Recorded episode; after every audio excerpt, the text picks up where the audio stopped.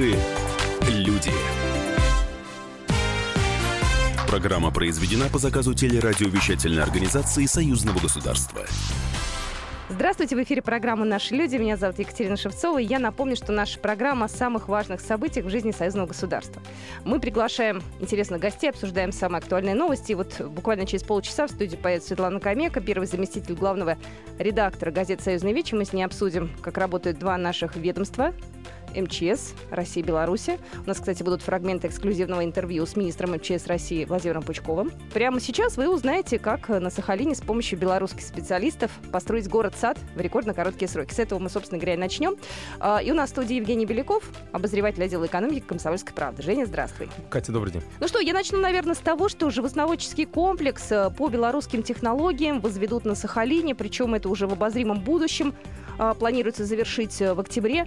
Это пилотный белорусско-российский проект. Он объединяет ферму на тысячу коров и предприятие по переработке молока. И э, на всех этапах строительства современного агрокомплекса используется белорусский опыт. Кроме э, инфраструктуры, еще и в поселке построят агрогородок на 50 домов. И также белорусы будут принимать участие в его строительстве. И вот э, Леонид Заяц, министр сельского хозяйства и продовольствия Республики Беларусь, посетил э, полуостров на прошлой неделе. И я предлагаю услышать его комментарий. Все новое передовое, которое есть, которая присуща, предположим, агрогородкам Республики Беларусь, мы то же самое планируем там вот адаптировать. Поэтому мы очень заинтересованы именно в нашем опыте.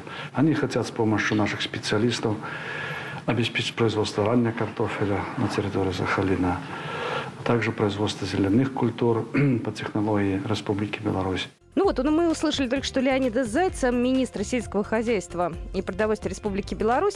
Жень, ну давай теперь твой опыт услышим. Ты тоже был на Сахалине. Да, ездил на Сахалин буквально недавно и э, как раз э, смотрел, как идет стройка, как э, возводится животноводческий комплекс, как уже начинают цвести яблони и груши, которые тоже были привезены белорусами туда. То есть помимо вот этого комплекса большого с агрогородком, где строится еще 50 домов для специалистов, которые будут там жить и работать на этом совхозе.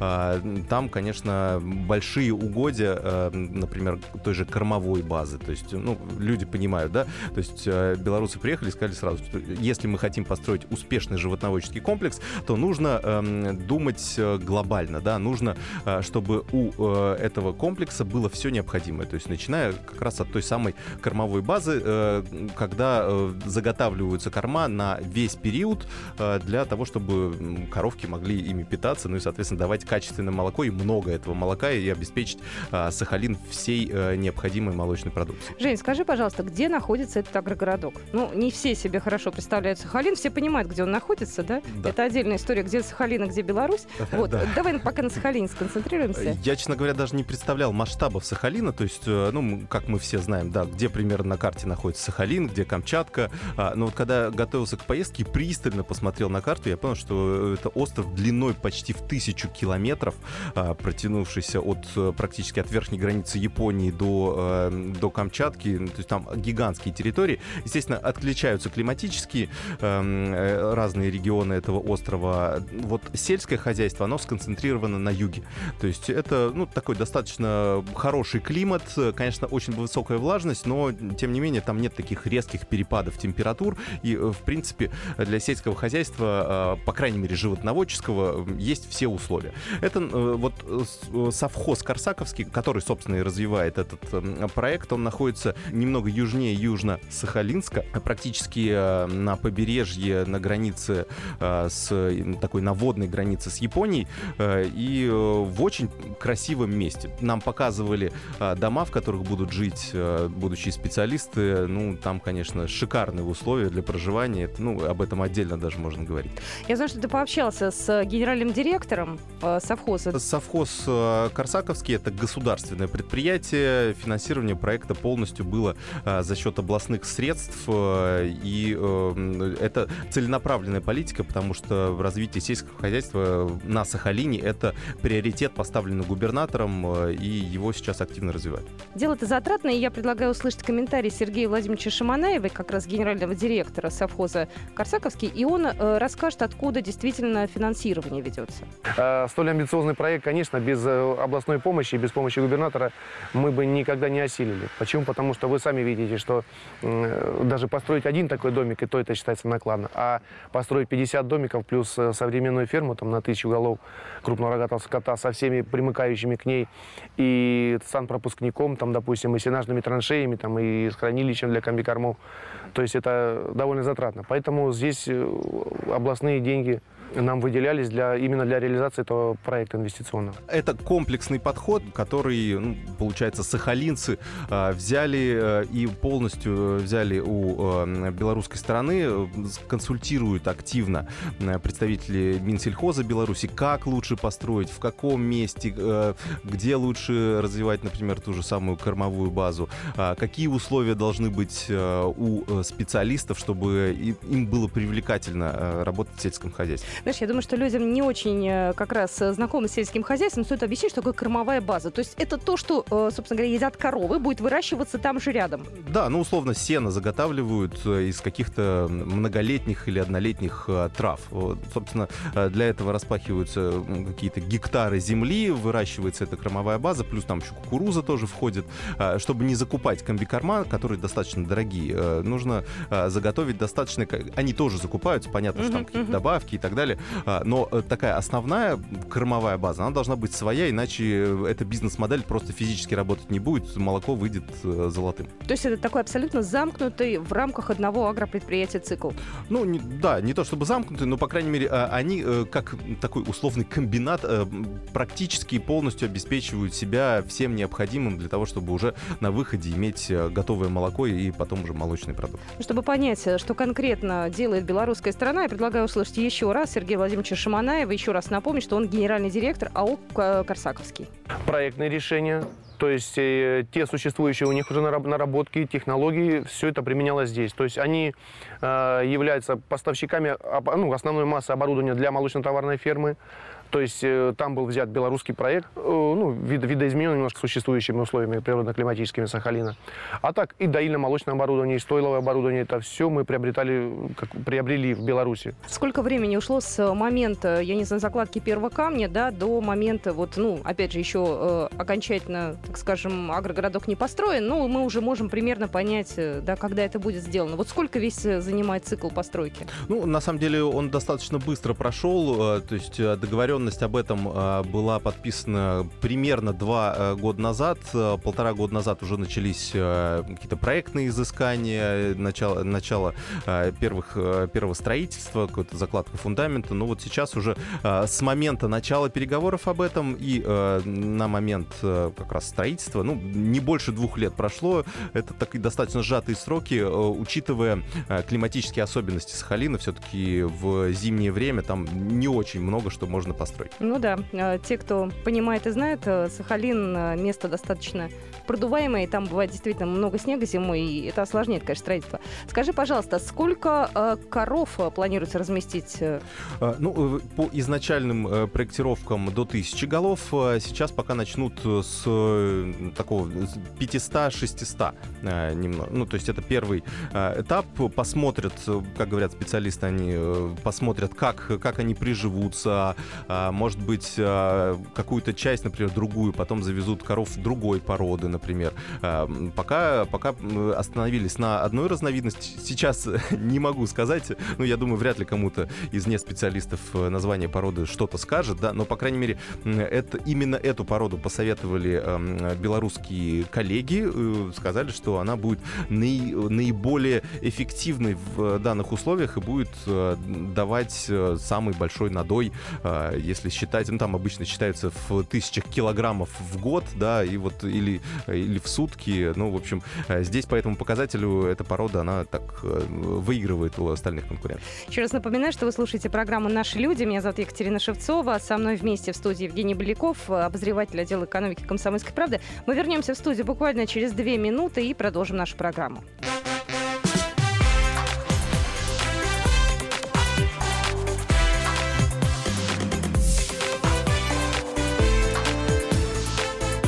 Наши люди. Мигранты и коренные жители. исконно русское и пришлое. Культурные конфликты и столкновения менталитетов. Пресловутый НАЦ-вопрос встает между нами все чаще и острее. Ставим его ребром на радио «Комсомольская правда». Программу «Национальный вопрос» слушайте каждую пятницу после 7 вечера по московскому времени.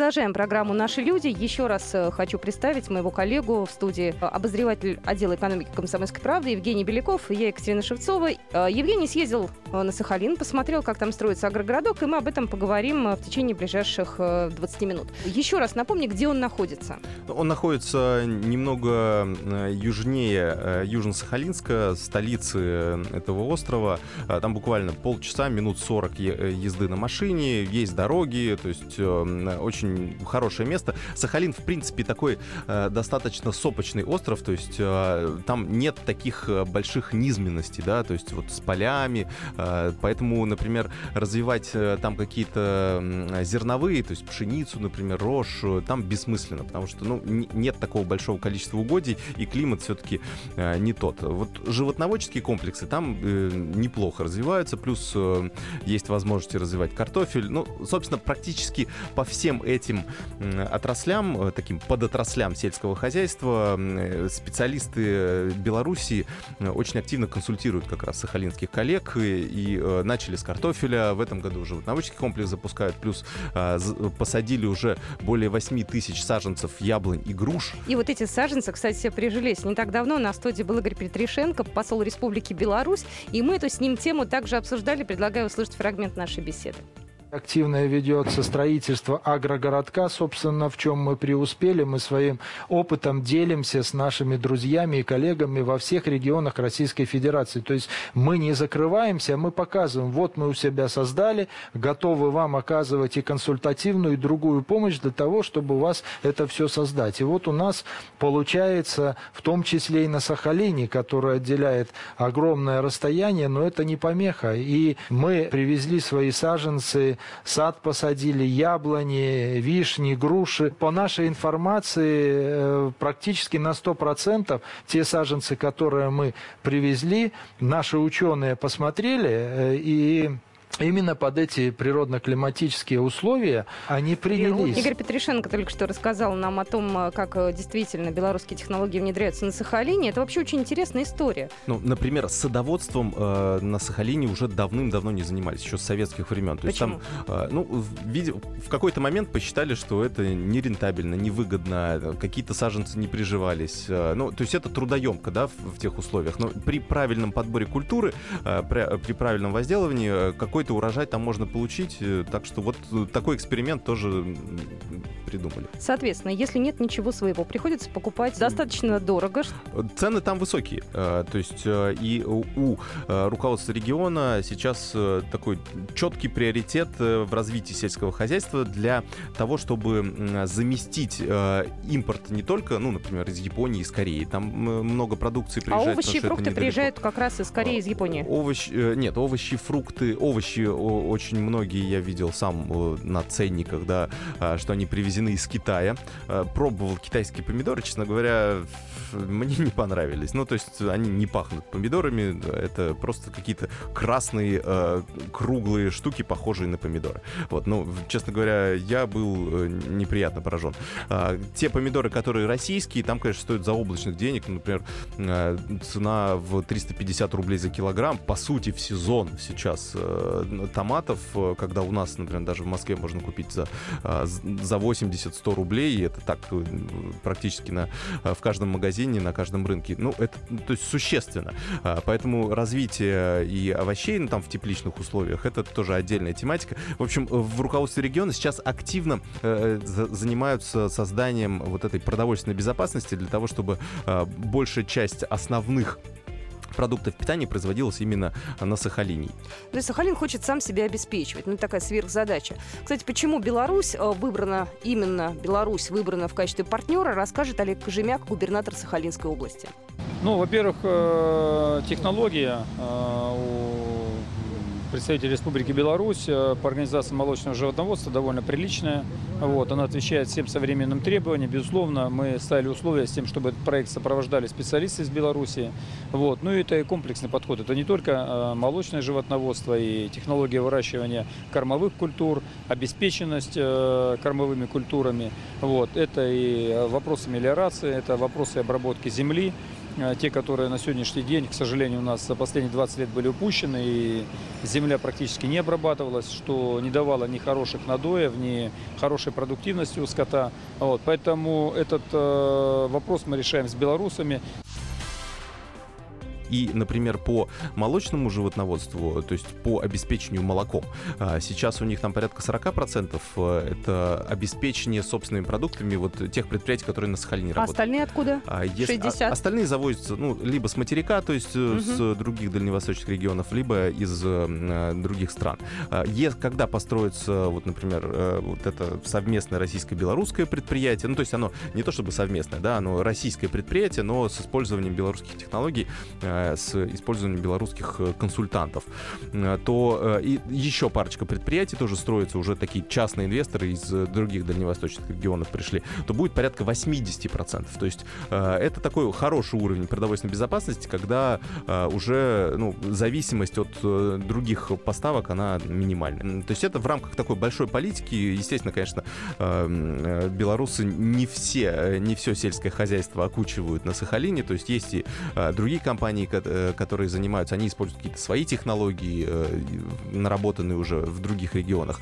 Но процентов 15 э, вот именно этот животноводческий комплекс будет давать именно в долю продуктов молочных, которые будут производиться и потребляться на Сахалине. Жень, скажи, пожалуйста, какая функция у этого агрогородка, помимо того, что нужно обеспечить жителей полуострова продуктами? Это важная задача, она, естественно, будет выполнена. Но ведь наверняка есть необходимость поднять престиж сельского хозяйства хозяйства, да, в все-таки престиж профессии? Да, здесь э, такая комплексная задача. Ну, например, на примере строительства каких-то многоэтажек, да, допустим, даже в Москве или каких-то крупных городах. То есть строительные компании как обычно делали? Они строили многоэтажку, а об инфраструктуре не задумывались вообще, да, то есть парковочных мест не было, детских садов, школ и так далее, и так далее. А в какой-то момент это стало проблемой, да, и люди перестали покупать э, квартиры в этих домах, э, им потребовались дополнительные условия. Сейчас это уже введено в практику, сейчас уже Э, застройщики думают об этом и включают их в генеральные планы строительства а, своих эм, объектов.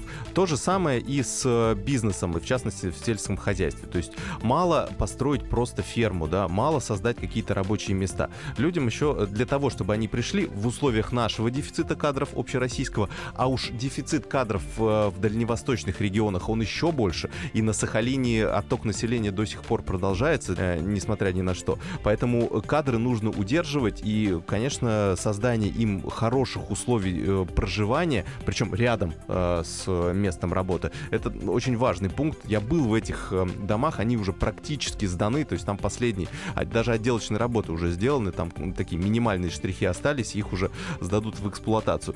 Ну, слушайте, я бы сам переехал туда. То есть там 120 квадратных метров. Это, это такая прям деревня, но полностью сделанная из новых э, домов. Она находится на вершине одной из сопок местных. Там открывается прекрасный вид на соседние сопки, а, покрытые сосновым лесом. Еще раз скажу, 120 квадратных метров, три огромных комнаты, большая кухня с панорамным окном, а, собственная котельная, ну, потому что там э, не подводится какое-то централизованное отопление, но в каждом доме стоит э, собственная котельная для а, того, чтобы было тепло и, и комфортно ну, шикарные условия. И люди, которые будут работать на этой ферме, они э, смогут жить в этих домах и чувствовать себя э, просто полноценными людьми. И э, ну, я думаю, это очень большой стимул. То есть, как мне рассказывали коллеги, многие даже из местных журналистов хотят переквалифицироваться уже, не знаю, в зоотехников и ассиминаторов для того, чтобы получить такое жилье. То есть там будут жить не руководители, не какие-то, не знаю, менеджеры, да, высшего звена, если такие бывают в городке Там будут жить обычные люди? Э, ну, в любом случае там какая-то иерархия будет, то есть Ага. будут какие-то управляющие, будет старший, э, младший э, состав. И, э, ну,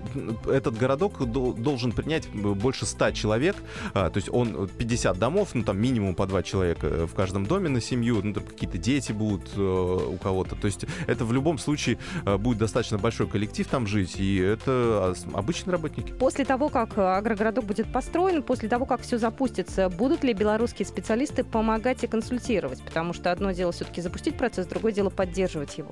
И на каком этапе сейчас эта работа? Ну, консультанты приезжают периодически по мере необходимости. То есть в момент, когда я приезжал, мы так немножко разминулись э, с консультантами э, из Минсельхоза Беларуси, которые приезжали и эм, как раз выбирали места для э, кормовой базы. Это, это очень важно, кормовая база, потому что на зимний период нужно обеспечить всех буренок хорошим питанием для того, чтобы они продолжали давать молоко, когда там трава уже не цветет и э, на улице сугробы. Знаешь, я думаю, э, ты обязательно еще раз слетаешь на Сахалин через пару-тройку месяцев, когда уже агрогородок будет построен, когда процесс уже будет запущен, и мы обязательно с тобой встретимся еще раз. Спасибо тебе. Да, спасибо, счастливо.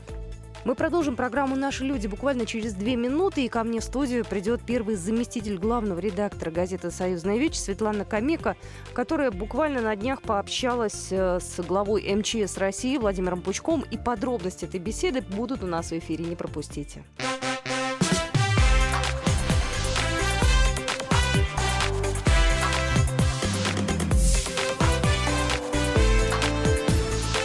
Наши люди.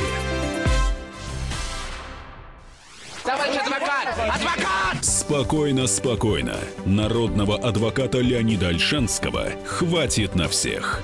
Юридические консультации в прямом эфире. Слушайте и звоните по субботам с 16 часов по московскому времени.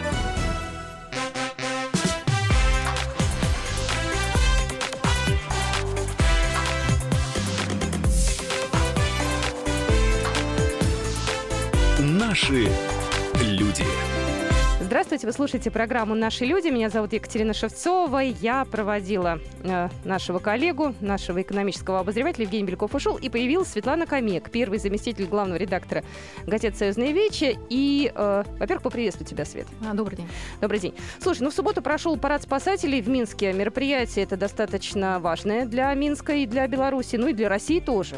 А В Беларуси празднуют День пожарной службы. Э, Этот праздник э, приходится на 25 июля, но а, все мероприятия праздничные, они проходят заранее во многих городах. И самый большой э, был э, парад э, по проспекту Независимости. Прошли спасатели на раритетной технике, показали новое современное, чем можно гордиться. Вот. И коллег, конечно же, поздравил наш министр МЧС Владимир Пучков. Свет, кстати, предлагаю нашим слушателям послушать небольшую справку, которую мы подготовили про главу МЧС России прямо сейчас. Досье.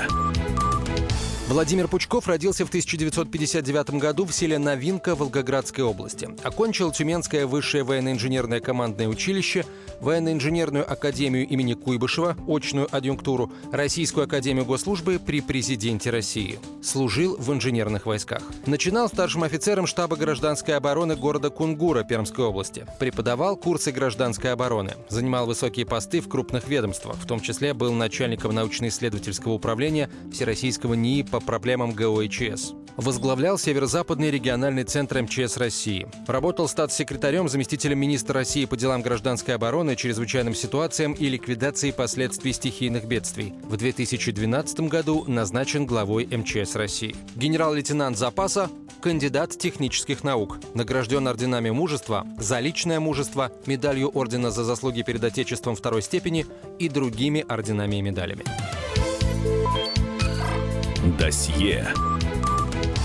И накануне мы с ним встречались, и он э, рассказал о том, как сотрудничают э, чрезвычайные ведомства двух стран. Предлагаю фрагмент этого эксклюзивного материала услышать в нашем эфире. Э, МЧС России и МЧС Беларуси долгие годы работают рука об руку. С 1998 года мы реализовали четыре совместные программы, и за пределами этих программ было выполнено очень большое количество совместных мероприятий по оказанию помощи людям, которые проживают на загрязненных территориях. Мероприятиях по разработке современных форм и методов э, медицинского сопровождения, диагностирования, э, реабилитации земель сельхозназначения, лесных угодий и многие-многие другие вопросы. Создан совместный регистр пострадавших, который позволяет нам в реальном масштабе времени мониторить состояние uh-huh. людей.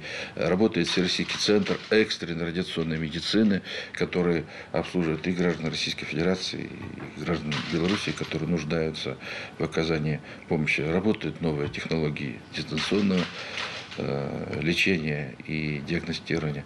И мы планируем и дальше продолжать работу. В настоящее время завершается подготовка концепции совместной деятельности России и Беларуси по реабилитации загряженных территорий на период до 2025 года. Ну, то есть у нас идет совместная работа двух ведомств, да, Свет? Да, а они все хором уверяют, что учатся нон-стоп, на каждый день на связи, и причем э, дружат они не только министерствами, сами министры, они тоже очень не просто коллеги, а большие друзья а с главой МЧС Беларуси Владимиром Ващенко.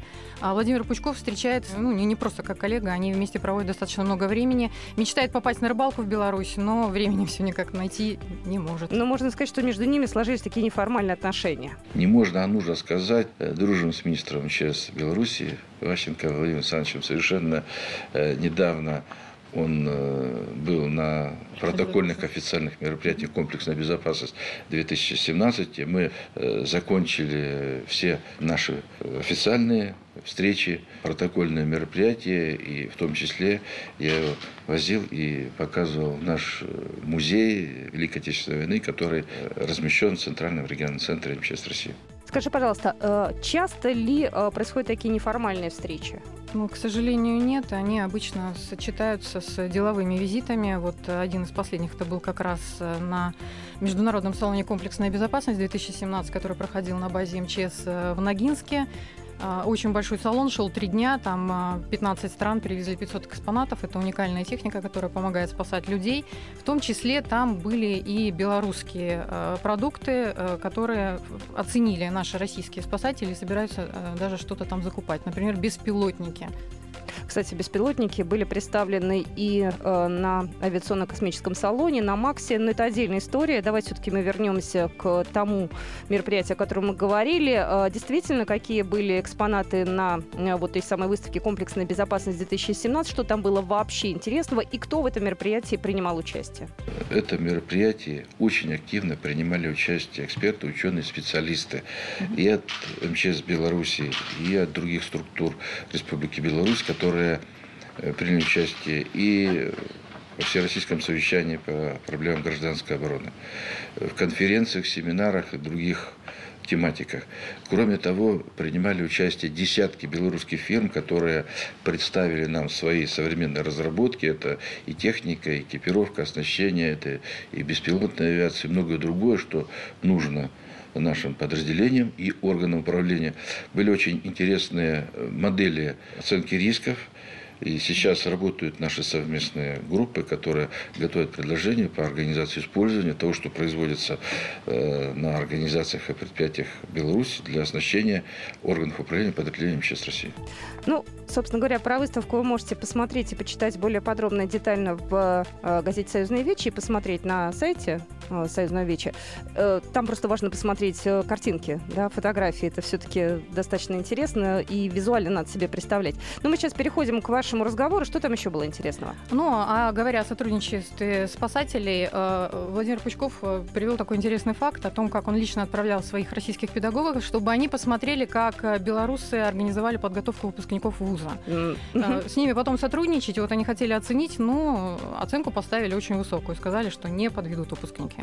Но я предлагаю тоже фрагмент услышать в нашем эфире. Мы с моим коллегой, министром МЧС Беларуси Ващенко договорились, что эта работа будет вестись вестись на постоянной основе, и мы организуем обмен э, не только наших профессиональных служб МЧС России, МЧС Беларуси, но и обмен специалистов, которые работают в соответствующих сферах безопасности жизнедеятельности населения, занимаются производством оборудования, оснащения, экипировки. Это будет очень интересный современный тренд. Такая мощная э, экономическая модель развития и э, России, и Беларуси в сфере безопасности людей. Как также проговорили наращивать э, потенциал, причем будут меняться педагоги из вузов России, поедут в университет Беларуси, и наоборот. Мы также договорились, что наши пожарные, спасатели, другие специалисты будут приезжать и дежурить друг у друга в подразделениях. Слушай, ну получается такие специалисты универсального профиля, да? А, которые могут работать как в России, так и в Беларуси. То есть они умеют делать абсолютно все, и подготовка у них э, практически идентичная. Исключительные молодцы. По роду службы э, нашему министру приходится много общаться с депутатами парламентского собрания Союза Беларуси и России, потому что те же чернобыльские программы, они финансируются из средств бюджета союзного государства. И вот обычно депутатов у нас принято ругать, а наш министр э, работает с парламентариями доволен. С депутатами мы работаем фактически в каждодневном режиме, потому что МЧС России проводит очень большое количество совместных мероприятий Россия-Беларусь. Угу. Кроме того, мы энергично э, продвигаем новый формат подготовки и детей в основном безопасности жизнедеятельности населения. Это совместные Э, семинары, конференции, встречи и, конечно, непосредственно практическая работа по оказанию помощи людям, которые оказались в беде в сложной жизненной ситуации. Я хотел бы передать э, слова благодарности и парламентариям, и жителям Беларуси за ту помощь, э, которую они всегда оказывают при крупномасштабных бедствиях на территории Российской Федерации. И для нас это очень важно. А российским спасателям часто приходится работать вместе с белорусскими, но здесь будет пример как раз именно помощи от обычных людей, э, который привел также Владимир Пучков. Он этому искренне поразился, его тронуло до глубины души, но пусть он об этом сам расскажет. Я на всю жизнь запомню, когда на Дальний Восток из Беларуси прислали э, картошку. Ну это же было здорово, когда жители отдаленных, дальневосточных э, сел попробовали белорусскую картошку. Это, знаете, такое было движение души. Ну, хорошее движение души, абсолютно, мне кажется, искреннее. А, скажи мне, пожалуйста, сколько вы пробеседовали в общей сложности? Сколько у вас времени ушло на вот такой вот достаточно, мне кажется, продуктивный разговор? А, разговаривали больше часа. Естественно, там мы уже перешли на неофициальную часть. Но в конце беседы там прозвучал э, такой вопрос, который Владимир Пучков задал а, мне. А что, вот как вы сами думаете, есть у белорусов такое, чего не хватает э, у россиян? Ну, спрашиваю у него, и чего же? Вот он считает, что бережного отношения каждой копейки на местах. Он всегда приводит в пример белорусов, которые очень рачительны. Вот то, чего как раз не хватает нашей русской душе. Вот добавить ее чуть-чуть, и был бы идеальный вариант. Наши службы работают рука об руку вместе. Мы учимся друг у друга. И вот что нет у нас на сегодняшний день, вот того рационализма и рачительности отношения бережного каждой копеечки всех руководителей, особенно на местах. Вот я всегда э, привожу в пример своим руководителям всех уровней, как наши коллеги, белорусы, тщательно планируют готовить все мероприятия. Каждая копеечка у них на счету. Кстати, полгода назад, в апреле, э, произошло ЧП, авария железнодорожная э, произошла около 10 часов вечера, э, достаточно поздно, в субботу. На западе Москвы столкнулись электричка и поезд э, дальнего следования Москва-Брест. Слава богу, тогда никто не погиб, но, тем не менее, было очень много пострадавших. Э, медицинская помощь потребовалась многим пассажирам. Э, насколько я помню, человек 30, наверное, были доставлены в больницы. И, естественно, первые сотрудники, которые оказались на месте, это были сотрудники МЧС. Они уводили людей, обеспечивали безопасность людей, э, размещали их во временных пунктах пребывания, к медикам доставляли кого нужно, осматривали, оказывали всю необходимую помощь. И я помню, что спасатели тогда достаточно оперативно работали. Свет, если я помню, то э, глава МЧС России лично тогда приезжал и поблагодарил спасателей. Да, Владимир Пучков, он сразу выехал на место и э, передавал сообщения в Беларуси, рассказывал, как там все происходит. Все обошлось тогда, все отметили, э, как, как себя вели граждане обеих наших стран. Они друг другу очень сильно помогали, и в том числе удалось избежать э, каких-то больших жертв э, тем, что все, все вели себя очень сплоченно. Все-таки показалось, что наши народы, они едины. Свет, скажи, пожалуйста, а все вот эти вот действия, они регламентируются какими-то документами? Или здесь уже включаются эмоции и желание прийти вот на помощь э, достаточно оперативно? Ну, документов, конечно, полно, там прописан практически каждый шаг, но это не, это, это не самое главное. Самое главное здесь э, как раз в том, что э, люди действительно очень бережно и дружелюбно относятся друг к другу. Ну что же, я могу сказать, что прочитать интервью вы можете целиком э, на сайте газеты «Союзная вечер». Свет, напомни сайт, пожалуйста. Сайт союзвечер.ру. И, собственно говоря, там же вы можете прокомментировать нашу заметку. Огромное спасибо. У нас в студии была Светлана Камека, первый заместитель главного редактора газеты «Союзные вечи». Я Екатерина Шевцова. И на этом программа «Наши люди» мы заканчиваем.